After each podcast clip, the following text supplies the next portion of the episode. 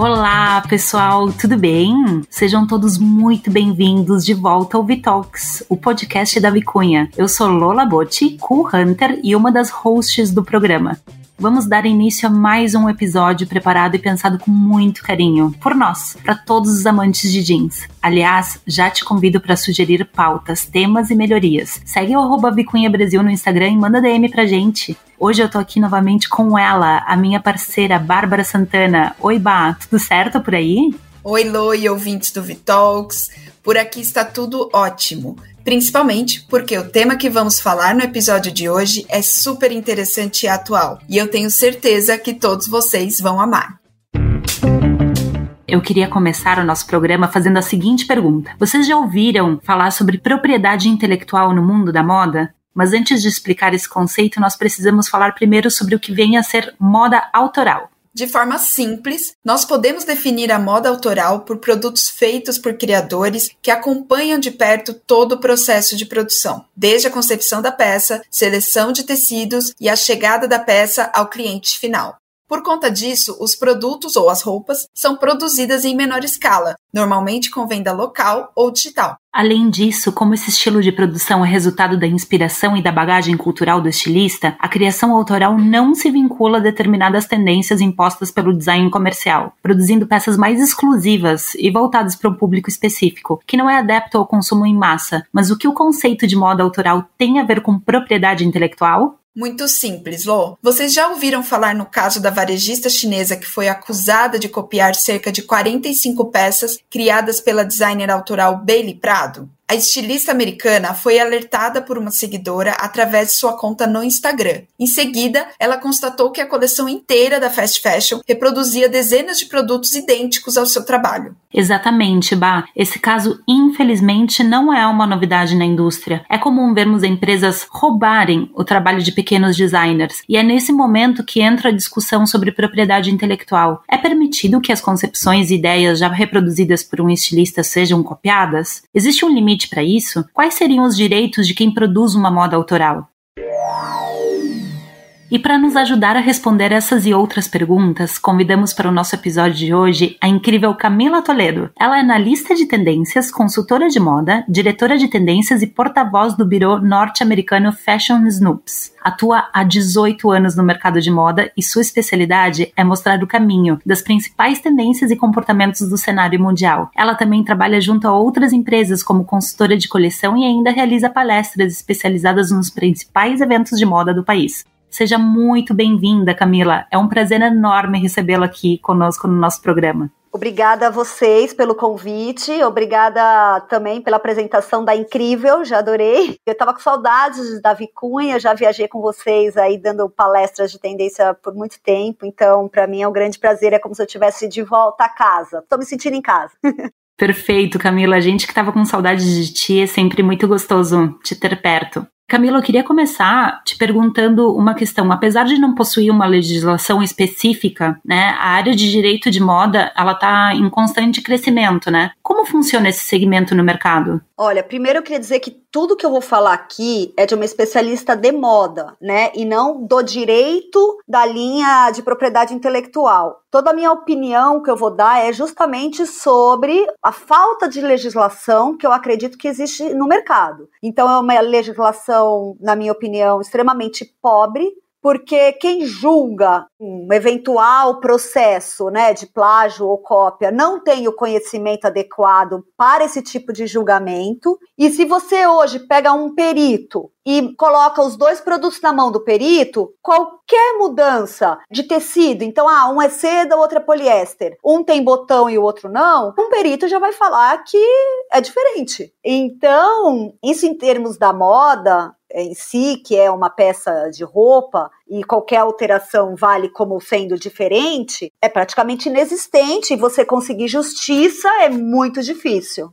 Camila, você pode explicar para a gente então como a lei de propriedade intelectual atua na indústria da moda? Você já deu aí alguns exemplos de como pode ser injusto, né, os processos de plágio. Você pode explicar um pouquinho mais para nós o processo? Claro, assim, eu acho que no mercado, não só na moda, mas no design específico, para você registrar o design de uma cadeira, como um registro de uma criação, é muito caro você fazer vale a pena quando você cria algo grande, algo com valor. Agora, se você pega uma peça de roupa que é barata, para você registrar cada criação, imagina o que você vai gastar para registrar cada criação de roupa. Pega uma empresa pequena que vai criar cinco peças diferentes e daqui a seis meses ela tem que criar mais cinco peças completamente diferentes. O processo de criação de moda é constante e acontece várias vezes ao ano. Então, não existe como você pedir para cada empresa, cada marca ou cada design, seja ele pequeno ou grande, registrar cada da criação. Então, a partir daí, a lei de propriedade intelectual por algo que não está registrado já fica meio dúbio. Como é que você vai brigar pelo direito de algo que você nem registrou? Então, já começa por aí. Outra coisa, eu acredito que vem crescendo essa discussão. Muitas advogadas que estão se especializando na área de direito da moda, percebo que elas me seguem e vêm me mostrando, assim, dia a dia, que é uma área que vem chamando muita atenção principalmente por causa da quantidade também de volume de peças semelhantes que a gente vê a cada estação no mercado. Então, voltando para sua pergunta, né? Como que a, a lei atua? Primeiro que é uma lei falha, porque o registro não funciona para moda, funciona para outros mercados, como criação de um carro, né? Coisas maiores, com valor único por peça. Então, realmente, assim, bem complicado. É diferente também você escrever um livro inteiro e registrar aquele livro. E aí, qualquer pessoa que copiar o parágrafo daquele livro, você tem lá, não tirou uma vírgula fora do lugar. A moda não. Como é que você registra? É uma discussão que talvez vocês tenham que no futuro, acho que seria interessante também vocês chamarem, fica aqui a dica de vocês chamarem uma advogada especialista no direito da moda, porque ao meu ver, eu já vi também processos rolando que o, juiz, no caso, não deu o ganho de causa para quem estava alegando ter sido copiado. Aí você olha e você fala, nossa, mas como não deu? Porque teve alteração mínima. Então você fala, poxa, vale a pena alguém gastar dinheiro também com um processo que é custoso para chegar lá na frente e você perder? Então, tudo isso está muito na era das hipóteses, das elucubrações, entendeu? A gente precisa sentar todo mundo, o mercado como um todo, e botar as coisas no papel para ver como que a gente pode melhorar essa prática a longo prazo. Com certeza, inclusive o próprio exemplo, né, que a gente trouxe da designer Bailey Prado, ela inclusive desistiu de fazer um processo contra uma gigante chinesa, né, justamente porque seria muito custoso e a gente percebe que muitas vezes os designers emergentes acabam sofrendo mais, né, fica um pouco mais difícil por conta de tudo isso que você trouxe na sua fala. É, quanto menor ele for, criar moda, produzir a moda no Brasil, vocês que são uma indústria, sabem o quanto é custoso. Então, imagina o investimento desse pequeno designer para criar a sua coleção, como é que ele ainda vai se preocupar, como que ele consegue gastar um dinheiro em processo legal. Então, é praticamente impossível. Então, é um mercado que você tem quase que a garantia da impunidade. Então, sair replicando modelinhos, né, de peça é, acaba sendo uma prática recorrente. Interessante, Camila, porque isso tem muito a ver também com a questão do ritmo, né? Mesmo que tu falou, cada vez mais acelerado, né? Os próprios designers das grandes empresas também tendo que criar a todo momento, cada vez mais rápido, coleções, né? É um desafio mesmo, né? E aí eu queria puxar o gancho, assim, pro fast fashion. Ele acaba sendo uma opção de acesso à moda e às tendências para muitas pessoas, né? Tu fala bastante disso no teu canal. Mas vira e mexe, há problemas com acusações de plágio. O que tu achas disso? Quais Quais são os prós e os contras desse modelo? Eu acredito que um dos principais paradigmas que a gente tem que quebrar é essa imagem de que as fast fashions e as grandes lojas de departamento são os únicos vilões dessa história. Você vilanizar eles e tirar a chance do mercado reproduzir peças que todo mundo tem desejo de usar, esquece porque isso já é um mercado consolidado e é muito difícil voltar atrás. Então, como é que eu vejo essa história?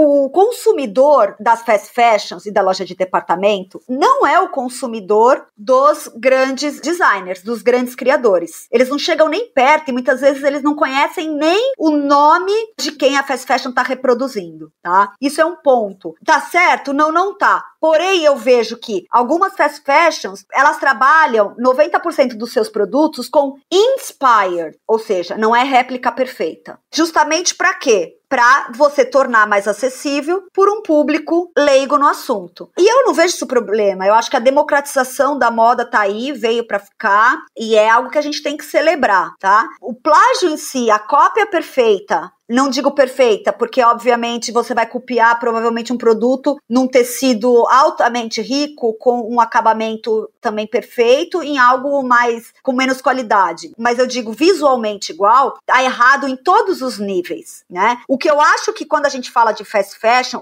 o que a gente tem que bater é a questão da sustentabilidade. Principalmente, beleza, então, ah, você está reproduzindo a tendência, que é isso é normal. Então, a tendência o que, que é? Falar, olha, agora vai vir um monte de vestido justo cheio de recorte. Legal, isso é a tendência é o conceito. O que, que é errado? Você fazer igual, copiar a Cult Gaia, que foi a, a marca que lançou né, a tendência, trouxe essa nova ideia, nova estética para o mercado, tá bom? Então tem milhares de formas de você levar a tendência, fazer vestidos recortados, sem fazer igual da Cult Gaia. E com isso vender de acordo com preço justo em relação aos tecidos que você vai usar, os acabamentos que você vai fazer, e claro, você vai ganhar no volume. Beleza, então o que você vai fazer depois que você vender com tudo isso de roupa que você jogou no mercado. Aí entra a questão da sustentabilidade. Um monte de roupa que eu falo que é inspire, parecidinha, tá? Isso é um ponto eu vou até falar um termo muito forte, mas eu acho que o que para mim acaba sendo praticamente um golpe são marcas que ninguém fala,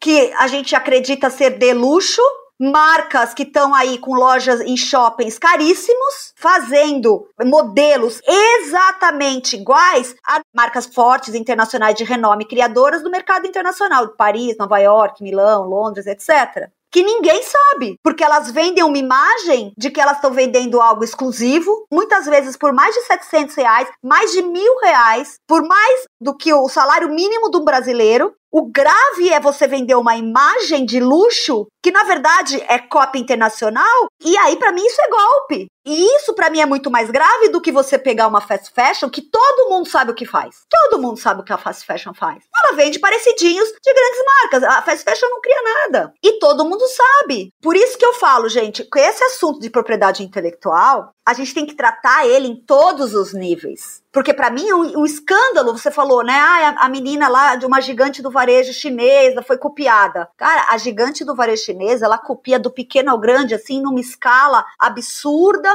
tá certo? Não, não tá. Eu acho que ela tem que parar de copiar igual, tem que ir atrás dela sim. Isso é uma discussão que realmente ela tá errada. Mas o que essa menina que foi copiada, ela não tá vendo que uma marca de shopping, daqui a menos de um mês, vai fazer exatamente igual a ela também. E muita gente não vai saber, porque ela vai fazer em pequena quantidade ela vai vender por mil reais, pouca gente vai comprar, e ela lucrou 10 vezes mais. Então ela está sofrendo golpe, ela pode sofrer um golpe de diversas partes. Por isso que é tão importante começar uma discussão de legislação de que quando você coloca visualmente um produto lado a lado, visualmente, tá? E eu não tô falando de costura, de tecido, de detalhes como hoje a justiça vê. Eu tô falando visualmente, tem que ter uma multa já. Nem que seja uma multa temporária. Temporária de no mínimo dois anos. Porque uma tendência, quando você bota uma celebridade para usar um novo look, todo mundo quer sair correndo para comprar igual. Se você espera o mercado acalmar, porque se você quiser comprar igual, aí te obriga a comprar de quem criou. Porque se você tem uma lei que te proíbe por pelo menos dois anos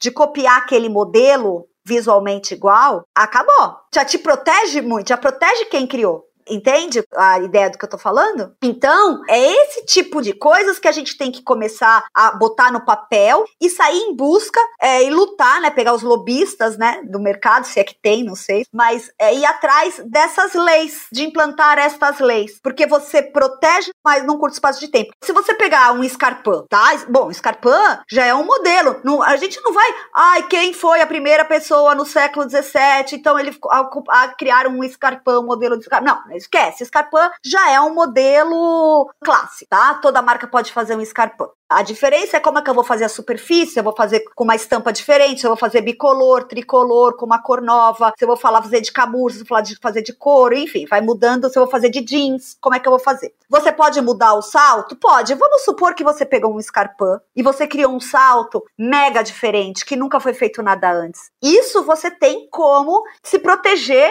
salvar a sua propriedade intelectual. E aí ninguém pode fazer aquele salto seu. Igual aconteceu com o Lobotan. O Lobotan pintou a sola de vermelho e, meu, ninguém mais pode pintar a sola de vermelho. A sola de vermelho é dele. E acabou e ponto final. E ele conseguiu registrar isso, né? E foi maravilhoso para ele. Então, um Scarpa clássico com um salto fino, todo mundo pode fazer. Então, a gente não tá discutindo aqui essa pequenez, né? Essa coisa simples de mercado. Ah, porque muita gente questiona a propriedade intelectual, falando bobagens como: ah, então ninguém mais pode fazer uma calça jeans. Amados, claro que pode, mas uma calça jeans tem vocês que trabalham na indústria do jeans, a Vicunha sabe que lá os desenvolvedores de tecidos trabalham muito próximos a lavanderias. Você sabe do que eu tô falando, né? Então, pega um desenvolvedor de produto, vamos supor, a Vicunha está criando um novo produto de jeans junto com uma lavanderia. Isso tem custo porque porque são horas dos profissionais, são várias idas e vindas de processo. Processo deu certo, processo deu errado, aí vai, tenta de novo. Tudo isso teve um custo. Um custo em que ela desenvolveu um tecido hiper novo. Aí depois vem uma outra gigante aí da indústria de jeans e faz igual, um parecidinho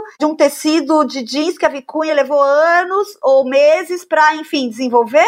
Não é justo. Tem que ter uma proteção em relação a isso. Aí, beleza. A Vicu então vai vender esse jeans inovador que ela vai poder cobrar mais caro para vários clientes. E aí cabe a esses clientes que são os criadores de calças jeans, de jaqueta jeans, de, enfim, um produto jeans, pensar, vocês vão fazer um jeans normal que já existe no mercado, um skinny, uma bootcut, ou enfim, uma boyfriend, mas também se faz um recorte diferente, se faz um, um jeans patchwork, se faz, ou seja, tem também, você bota um criativo sentado na frente daquele tecido, tem outras milhares de ideias novas que não é só um acabamento novo num jeans, é uma silhueta nova. Então, tudo isso são processos que precisam ser quantificados em termos de valor, e não só valor de custo, mas valor do intelecto, de quem está por trás de todo esse tipo de processo. E aí, quando você chega lá na frente num processo já judicializado com juiz. As pessoas não conseguem quantificar. Quem tá lá na ponta julgando? Eu trabalho com moda, eu trabalho com a criação todo santo dia. Então eu vejo a criação todo dia. Toda, a cada, pelo menos a cada seis meses, num grande desfile de moda, aparece uma coisa nova que você fala, uau! Então, eu sei que com o desenvolvimento da tecnologia, que vocês em indústria sabem muito bem, a criação não vai parar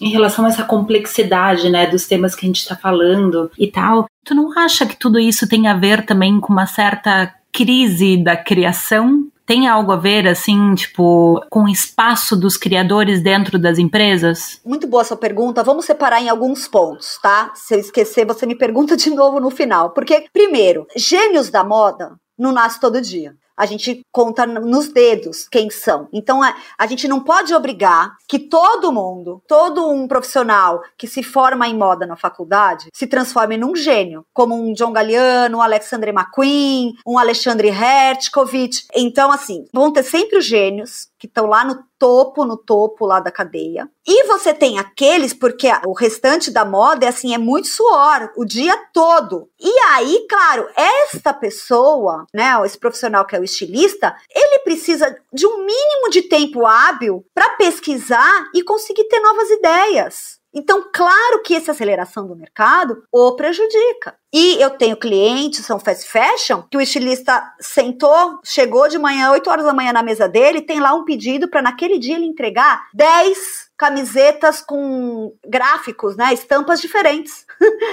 por, sabe, por mais genial que ele seja, cara, como é que ele vai lá? Porque uma estampa tem que determinar a coloração, desenho e tal, e tem que fazer 10 até o meio-dia Claro que ele vai olhar alguma pronta, vai fazer uma parecidinha ali, porque, cara, é o emprego dele que tá na mão. Então, claro, sem sombra de dúvidas, a aceleração atrapalha. Porém, eu tenho certeza, assim, a, a gente tem faculdades de moda incríveis que jogam profissionais no mercado extremamente capacitados. E tem esse ponto da aceleração, mas também tem um ponto de donos de negócio que vira pro cara que tá querendo criar e fala: "Eu não quero a sua criação. Eu quero essa brusinha aqui, ó, igual da Zara". Porque acreditem vocês, tem lojas aí de shopping que estão copiando produto de Zara, copiando produto de Shein. A gente chegou nesse nível da cópia. Se você falar, ah, estão copiando Isabel Marran, estão copiando Dior, no mercado da cópia e da reprodução de peças iguais, não estamos nem nesse nível. Tem gente reproduzindo a Zara. Então, quando você chega nesse ponto da indústria, tem gente que viaja e faz pesquisa de mercado na Zara. Entra na Zara de Paris, entra na Forever 21 e traz o modelo. Não é que ela entra numa Dior, numa Chloe, numa Fendi, numa Louis Vuitton. Então, é mais grave do que a gente possa imaginar o negócio. Então, o que, que a gente tem que entender é que, claro, há o desejo das pessoas usarem aquele produto. Ótimo. Então você vai numa Zara, você vai numa Forever 21, você vai numa C&A, Renner, e você vai comprar uma parecidinha por um preço justo, tá? Bacana, legal. Porém, naquela loja de shopping que vai vender aquela brusinha a 890 reais, dividido em até quatro vezes no cartão de crédito, aquela blusa precisa ter um diferencial. Não pode ser igual a Zara. Não pode ser igual da Isabel, nem da Isabel Marran. Aí você tem que ir e bater na dona da marca. Fala, pera um pouquinho, ô dona de marca, de shopping, você tem uma equipe de estilista, né? Tenho. Da onde você encontrou eles? Ah, são super formados, uma grande universidade brasileira, ele é um mega renomado. Nossa, que legal, o currículo dele é incrível, ele realmente se preparou, né? Então por que, que ele fez aqui a jaquetinha? Porque às vezes é culpa dele que tá lá interno na marca. É a dona que mandou ele fazer igual e ele só é, acompanha a produção. Então, gente, é muito, muito complicado. E a gente tem também o contrário, tá? Vamos pegar uma ideia aí de uma marca brasileira que tem um lifestyle super nosso, brasileiro e tal, e legal, e Rio de Janeiro, bacana. Às vezes a empresa ela vai crescendo tanto, ela vai crescendo, vai crescendo, vai colocando mais produtos no mercado do que fazia no começo, tem uma equipe de estilistas enorme e o coordenador de moda não tem tempo hábil para ficar verificando se cada produto aprovado é plágio de outro. Vocês entendem? Então, às vezes, um estilista que ela contratou, achando que o cara vai criar, não é tão bom assim. Só que aquele estilista teve que, naquela semana, apresentar 20 produtos para aprovação. E ela aprovou uns que ela amou, porque, gente, até eu, viu? Eu que trabalho conhecendo todas as marcas internacionais e, e olhando quase todas as coleções internacionais, eu não sei. Eu preciso pesquisar eu olho, eu sei que eu já vi em algum lugar. Não é novo para mim. Mas eu falo, meu, peraí, eu já vi, mas aonde eu vi? Aonde eu vi? Meu Deus, não sei. Ai, não sei. Também não sei. Então acaba passando despercebido. E aí caem matando na marca, que coitada! Não é nem a ética da marca. Passou sem querer por um crivo que não deu tempo de verificar. Entende a complicação quando você me faz essa pergunta? Nossa, super, Camila. É super complexo mesmo. É um assunto, como tu falou, muito novo, né? Muito emergente e que ele está correlacionado, assim, ele se relaciona com muitas outras variantes, né? Do sistema da moda. Realmente é super complexo e que bom que a gente está discutindo isso, porque realmente a gente precisa entender, sim, o lado dos consumidores, o lado das empresas, né? E principalmente falar de uma moda sustentável em todos os sentidos, né? Não somente na questão ecológica, mas também no design sustentável no sentido de tu conseguir sustentar, né? Do designer conseguir criar, né? Ele conseguir ser designer mesmo, né? Então a discussão é muito, muito válida e cheia de nuances, né? Super complexa mesmo. Eu pensando aqui, enquanto você está falando, eu acho que tem uma matéria que é, quem faz faculdade de direito sabe, que talvez a gente tenha que colocar no currículo das matérias das faculdades de moda, que é uma matéria chamada ética ética.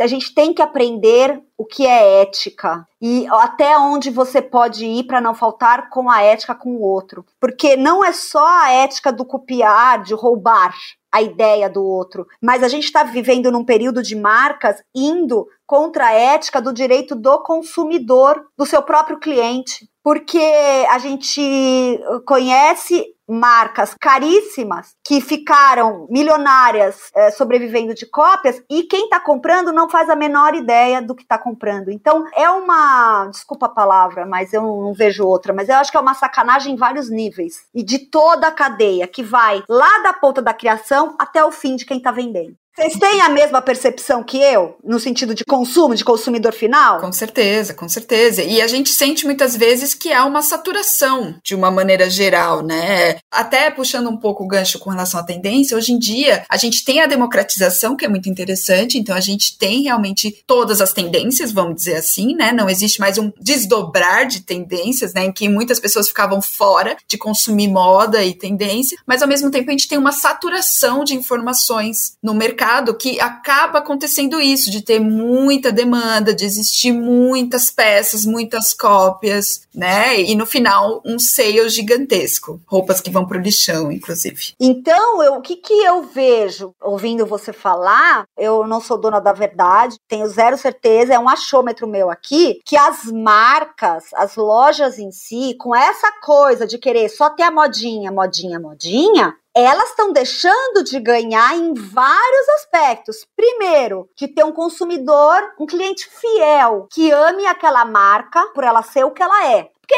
já que ela é igual a outras 10, hoje eu compro a calça aqui, amanhã eu compro a blusa ali, amanhã eu compro a jaqueta ali. Eu flutuo como consumidor porque eu vou comprando modinha, então, por mais que eu tenha o dinheiro de comprar mil reais cada peça de modinha, 600 reais, mercado médio, tá? Que não é nem luxo e nem é popular. O que eu vejo são essas marcas de shopping perdidas no personagem, porque elas não sabem o que elas querem ser. Elas não têm um consumidor fiel, por quê? Primeiro que elas não têm identidade, não têm estilo próprio, faz modinha, muda a cada estação. Então, elas estão perdidas no personagem porque elas estão fazendo a mesma roupa da Zara. E comprar delas, e comprar na Zara, na C&A, na Renner. Quem fizer um pouco de conta e tem boleto para pagar, vai comprar no mais barato.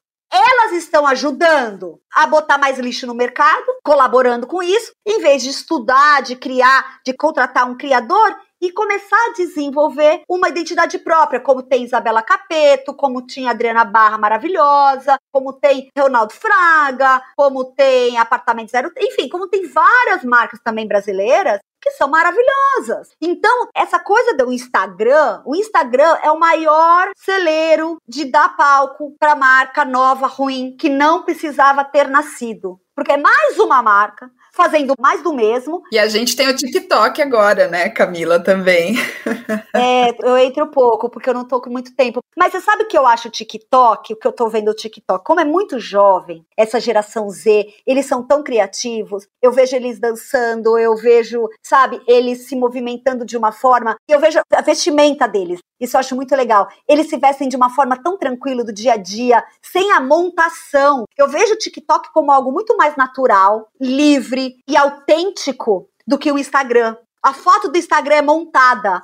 O cara que tá fazendo o vídeo do TikTok dançando, repara na roupa dele, cara. Ele. Ah, agora eu tô com vontade de dançar. Ele vai lá, liga a câmera e dança do jeito que ele tá com o shortinho jeans, com o tênis, com a roupa que a gente se veste no dia a dia. Não é a montação street style fake do Instagram. Qual é o negócio de moda novo que aparece? É mais do mesmo? 90% do que tá surgindo é. E aí, voltando à sua pergunta, quem sofre quem é? É esse monte de profissional, talentosérrimo, que não tem a mesma visibilidade, que estão estudando quatro anos, estão furando o dedo em frente a uma máquina de costura, furando o dedo com alfinete para fazer um acabamento perfeito, não ter espaço num mercado de roupa com tudo igual. E cabe a vocês, né? Acho muito legal os podcasts de moda e tudo, pegar cada uma dessas frases aí, desse pensamento em moda e, e ir se aprofundando, chamar algum especialista no assunto. Então, se aprofundar, pegar uma diretora criativa de marca e falar, putz, como é que é a sua equipe criativa? Onde você busca o seu profissional? Você dá liberdade para ele o suficiente olha, eu como eu, Camila, né, como diretora de um birô de tendência, meu trabalho no dia a dia, eu faço reuniões criativas com os meus clientes. Então, eu pego um cliente como, enfim, X, não vou dar um nome, mas a gente sente vai um criador de uma empresa e eu vou dar para eles direcionamentos de ideias. E com essas ideias eles vão voltar para a mesa dele, vão pegar o público dele e vão começar a pensar em algo com a cara deles, com o DNA deles. Então, olha, gente, próximo inverno continua essa onda super sexy. Próximo inverno vai ter um repensar totalmente novo, sexy da alfaiataria, com corset de alfaiataria e tal, nanana. Ah, legal. Então eles fazem anotações, falam, putz, dentro desse conceito, ou nossa, uma das grandes novidades para o inverno 2023 é o jeans nos acessórios. Vocês bem, né, na fita? Porque a Fendi fez uma bolsa em jeans, tem sapato em jeans, tem um monte de, tem muito acessório em jeans. Ah, legal, então o jeans no acessório. Então, putz, eu faço sapato. Então, o que, que eu posso criar de sapato? Que... E aí, quando você fala jeans, putz, que cor de jeans, que lavagem de jeans, que acabamento que eu posso pôr na minha bolsa aqui. Então, a gente, como tendência, a gente joga a ideia. A gente ajuda para a pessoa não ficar perdida. A gente ajuda a criar, a gente ajuda a você não ficar assim com aquela, né? Porque o criador é meio sai viajando, sai viajando. A gente como tendência pega a viagem do cara e põe no chão e traz pro que vai vender, pro que é comercial. Mas em momento nenhum eu viro e falo: "Faz essa blusa igual aqui da Dior". Não é isso. É pega essa ideia que é muito legal e cria algo com esse espírito. Eu sei que os clientes que assinam um birô de tendência, né, eles estão assinando justamente porque eles têm essa vontade. De claro, tá com o pé no chão, porque todo mundo tem que vender, todo mundo tem que fazer caixa, todo mundo tem que rodar e tem que fazer o que as pessoas estão desejando, isso é básico, mas fazer de um jeito especial. Esse é o grande recado que eu acho que eu deixo aqui hoje. Então, vamos seguir a tendência que todo mundo quer vender, vamos seguir. Vamos ter pink na nossa cartela de cor, porque nossa, depois do desfile do Valentino tem que ter pink. Legal, temos que ter. Mas como eu vou fazer isso de uma forma minha, especial, com cuidado, tendo o máximo de ética possível dentro do mercado não parece ser algo fora do comum, parece, gente? Parece que eu tô falando alguma coisa impossível? Claro que não, Camisa. Tudo que tu tá falando é muito importante, muito real. Mas eu queria puxar o gancho para uma questão que tu falou que eu achei muito interessante sobre a comparação, né? Instagram, TikTok, millennials, geração Z, né? Tu não achas que quem vai fazer um pouco dessa justiça também vai ser um pouco essa geração Z, né? Que é, como a gente falou aqui, como tu citou, né, um pouco mais autêntica, está em busca talvez um pouco mais da verdade das coisas. Será que essa geração Z vai valorizar mais a moda autoral? Qual é a tua opinião? Bom, eu tenho maior e maior esperança nessa, não só na geração Z, como na geração alfa, porque é uma geração que ela na escola, ela já está, por exemplo, estudando sustentabilidade. Então, por exemplo, uma filha de uma amiga minha entrou comigo uma vez na farmácia, a gente estava viajando, eu fui comprar umas coisas na farmácia que eu tinha esquecido. Ela tinha, na época, 15 anos. Aí eu peguei e fui comprar uma escova de dente. E peguei lá uma escova que eu achei bonitinha. Ela, ai tia, o que você tá fazendo? Eu, eu olhei assustada. Eu falei, que foi? Ela falou, não, você tem que comprar essa aqui. Me deu a escova de madeira para comprar, com cabo de madeira. Eu falei, por quê? Ela falou, não, porque essa é mais sustentável. Você vai comprar aqui só porque você esqueceu na viagem. Não tem por que você comprar essa de plástico.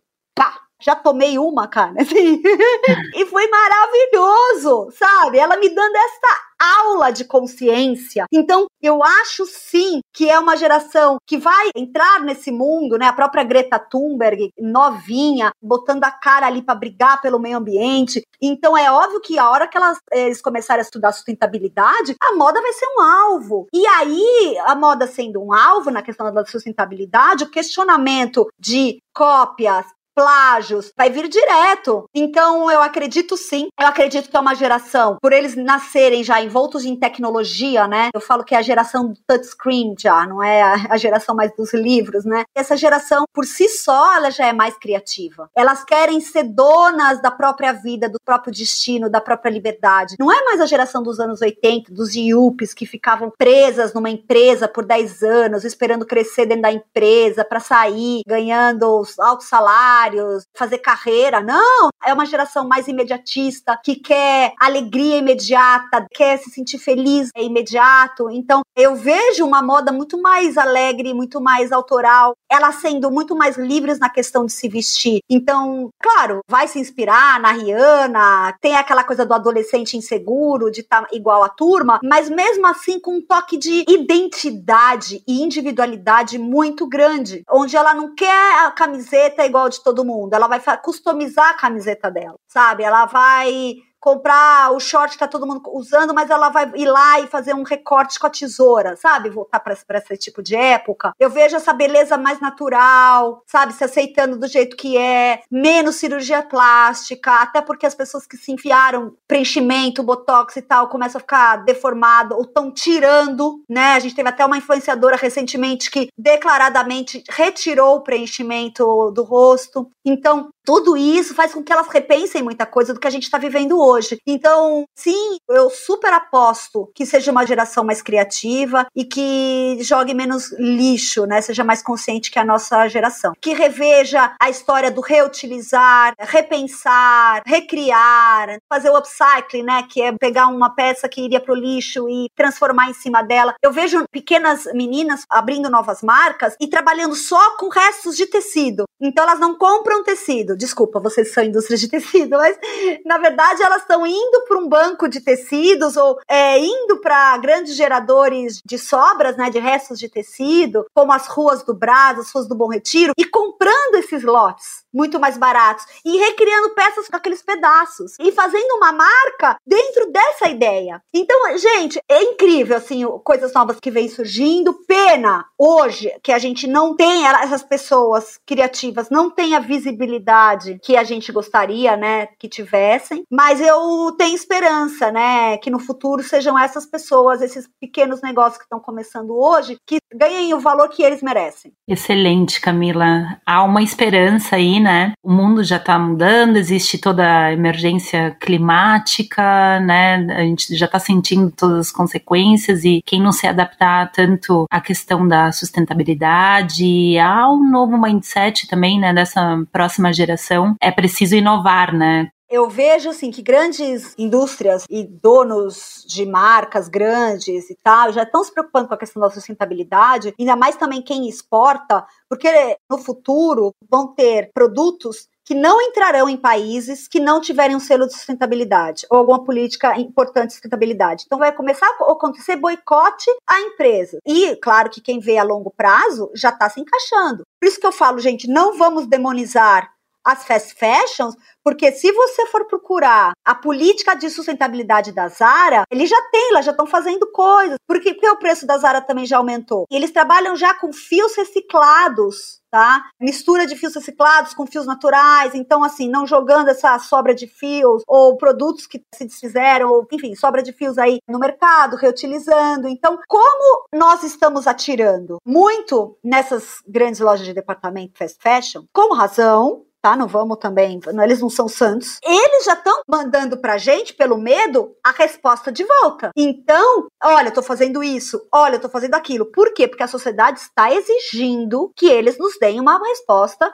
do que eles estão fazendo. Então, a gente já vê uma contrapartida da nossa pressão. Mas isso não significa que marcas de luxo também não estão fora disso, sabe? Eu vi recentemente marcas que não estão se desfazendo também de pele natural sofrer ataques de proteção de animal, contra a crueldade animal, tudo isso. Então, são vários questionamentos que a gente está fazendo na indústria e são cada vez mais importantes. Então, todo mundo hoje, todo mundo que quer começar um negócio, eu recomendo que comecem com uma política já de sustentabilidade, porque depois, se você cria uma marca que não é sustentável, para você dar um passo para trás, é muito mais custoso e muito mais difícil. Então, quem vai começar com um negócio já começa certo. Começa com transparência, começa com ética, começa falando o que você faz de forma livre para os seus clientes, porque depois você cai lá no meu Instagram, não adianta chorar. Ai, a Camila postou eu que a minha pecinha é igual a outra e chora e fica irritada. Tem gente que me ameaça porque eu vou te processar. Ah, não tem coisa mais cafona do que isso, do que você não assumir exatamente o que você fez. Ou eu falo para todo mundo assim no meu Instagram: putz, eu não tenho compromisso com o erro. Então, se você acha que você foi injustiçada, se você acha que eu te coloquei lá no propriedade intelectual, mas que a sua peça é diferente, os meus stories estão abertos para quem quiser mandar uma explicaçãozinha. Eu posto lá com todo carinho do mundo. Olha, gente, esse sapatinho aqui, o povo criou, tá falando que não é igual ao outro, ó. O trabalho tá aqui que eles fizeram, a explicação tá aqui, tá? Bom, eu posto, eu dou direito de resposta para quem quiser. Agora, o meu direito, por conhecer muitas marcas internacionais, ter achado parecido, ninguém vai me tirar também, né? Sempre é tempo de mudar a sua prática. Então, sei, fiz assim, eu tenho marca, eu tenho nome no mercado, já construí. Será que agora não, não vale a pena eu criar? Será que agora não vale a pena eu parar de viajar, trazer malas e malas de produtos para copiar, porque eu posso. Eu tenho mão de obra qualificada, eu tenho criadores aqui no meu país que podem me dar ideias legais. É hora, gente. Eu acho que nunca é tarde para a gente começar a fazer o que é certo. Falo para todo mundo. Única coisa que eu exijo, assim, como nem como profissional da moda, como eu exijo como cliente, como consumidora. Eu não quero entrar numa loja, olhar um vestido, me apaixonar pelo vestido, pagar mais de mil reais para depois descobrir que é cópia da Zimmerman. Eu não quero. Porque, poxa, cópia da Zimmerman, eu jogo no Google Images e eu vou achar por 100. Pelo menos um parecidinho ou de outra cor. Não precisa ter gastado mil. Então, eu exijo essa transparência, não como profissional, mas como cliente. E eu acho que todo mundo que compra, quem entra numa loja, tem que saber o que está comprando. Porque, gente, vocês sabem, é tão absurdo que eu não posso virar no meu Instagram e falar: gente, olha isso aqui, que cópia! Eu não posso afirmar. Porque, mesmo eu sabendo, mesmo eu achando, mesmo eu vendo que é cópia, se eu falo, eu posso ser processada. Para eu afirmar que é cópia, precisava de um perito, eu precisava ter comprado os dois, botado uma comparação ali. Por isso que eu uso algumas palavras. Ai, gente, é parecidinho. Mas internamente, eu, a minha opinião, eu não posso dar. Eu não posso falar, é cópia! Ah! Porque eles podem me processar. É, é tão surreal o mercado, a lei que está vigente no momento, que mesmo uma profissional que viu a marca internacional, viu aquele bota um do lado do outro, mostra, não pode falar é copy. Então assim, estamos numa bagunça e estamos no momento de consertar isso. Totalmente, né? E eu acho que consciência é a palavra, né? Que resume consciência na hora de consumir e consciência na hora de criar também, né? A gente precisa muito disso, dos dois lados, total. Dos dois lados, você tem razão. A gente chegou no momento agora que ele se chama radar. Esse momento radar é o espaço onde os nossos convidados e nós, as hosts, também trazem dicas de referências do que estão vendo, assistindo, lendo. E vocês também, ouvintes, né, também podem participar. É só enviar uma DM nas nossas redes sociais, no arroba Vicunha Brasil. E eu queria começar, dar o start para essas dicas do radar, já que a gente está falando de criações autorais, de consciência na hora de criar. A minha dica é sobre o livro O Caminho Caminho do Artista, da escritora Julia Cameron. A obra é considerada uma espécie de bíblia da criatividade, né? E traz exercícios para encontrar o próprio estilo de criação de cada um. ensina também bastante técnicas de desbloqueio criativo, também para fortalecer, né, a nossa autoconfiança. Nesse mundo que a gente está falando, né, que está cada vez mais acelerado, cheio de informação, encontrar a nossa própria maneira, né, o nosso próprio estilo e se empoderar disso, né, até para a gente poder argumentar aí, não, essa criação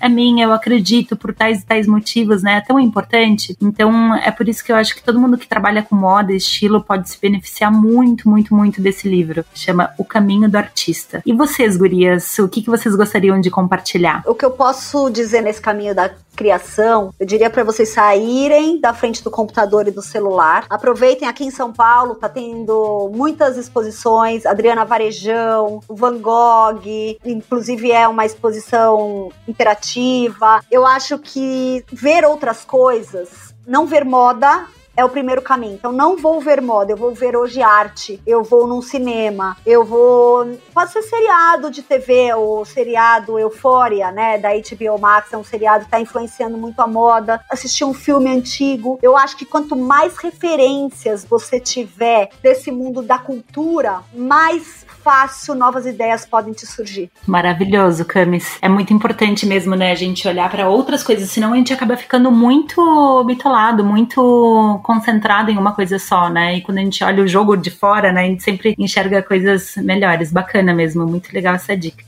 E Tuba, qual é a tua dica pro radar de hoje? Bom, gente, não tem como não indicar aqui, né, o trabalho do André Carvalhal. Tanto os livros dele, que eu já li todos, quanto o trabalho que ele faz no Instagram, inclusive com as newsletters dele e os workshops também, que às vezes abrem, prezam por esse design mais autoral, preza por essa dinâmica, né, mais autoral. Eu quero deixar aqui especificamente a recomendação de um livro dele que se chama Moda com Propósito, né? Se você ainda não leu, leia Profissionais da Moda e do Design, é muito bacana para abrir a cabeça. E como eu disse, todos os livros dele são incríveis para pensar a moda além da cópia. Outra indicação que eu queria deixar também é para acompanharem uma conta no Instagram que sempre denuncia de uma maneira às vezes irônica e sarcástica diversos plágios que grandes marcas fazem de designers autorais. Tipo, já passou por lá marcas realmente muito grandes. E é interessante a gente ver como o mecanismo às vezes funciona, um mecanismo que não é tão bacana às vezes, tá? O arroba é Daiti Prada. E por hoje é isso. Camila, muito obrigada pela sua participação no programa de hoje. Como a Lô disse, a gente aprendeu muito. Essa conversa abriu realmente ramificações para a gente fazer mais uns 10 podcasts e nós amamos a sua presença aqui no Vitox. Ah, gente, eu que agradeço o convite, eu adoro pensar moda, eu adoro. É, você vê que eu falo, não paro mais, né? Fico parecendo assim, a tagarela, mas é porque me apaixono por esse assunto, eu sou apaixonada pela moda, eu sou apaixonada por criação, eu amo descobrir pequenos designers, novas marcas brasileiras. Então, só faltou o um cafezinho e tá pessoalmente, mas foi uma delícia. Obrigada, viu, por esse papo. Com certeza. Eu também te agradeço, Cami, foi muito bacana. Eu acho que a gente pode conversar no Vitalks aí muito mais vezes, que nem a gente falou aqui, temos muitos assuntos e é muito bacana dar esse pontapé inicial para esse assunto tão importante que é moda autoral, que é propriedade intelectual junto contigo. Muito obrigada. Eu que agradeço, pode me chamar, tô facinho, eu venho. Bom, Chegamos ao fim de mais um Vitalks. Obrigada por quem nos ouviu até aqui. Comenta nas nossas redes sociais o que você achou do episódio de hoje e não esqueça de seguir nossa página, aonde você estiver nos ouvindo, para saber sempre quando o próximo episódio vai ao ar. Obrigada e um beijo. Até! Este podcast foi editado pela Maremoto.